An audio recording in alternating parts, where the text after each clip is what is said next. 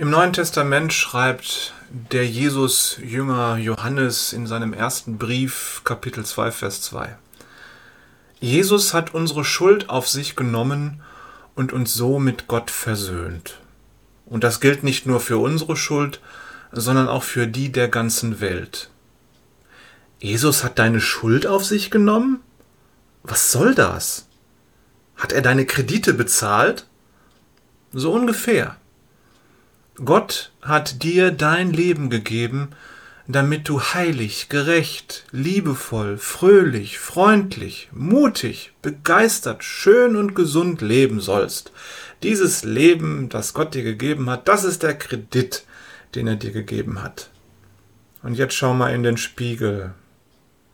Okay, manche Schuld hast du von deinen Vorfahren geerbt. Manche Schuld hast du von anderen angedreht bekommen aber du bist trotzdem immer noch verantwortlich für dein Leben. Dein Lebenskredit, den du nicht zurückzahlen kannst, den hat Jesus mit seinem Leben bezahlt.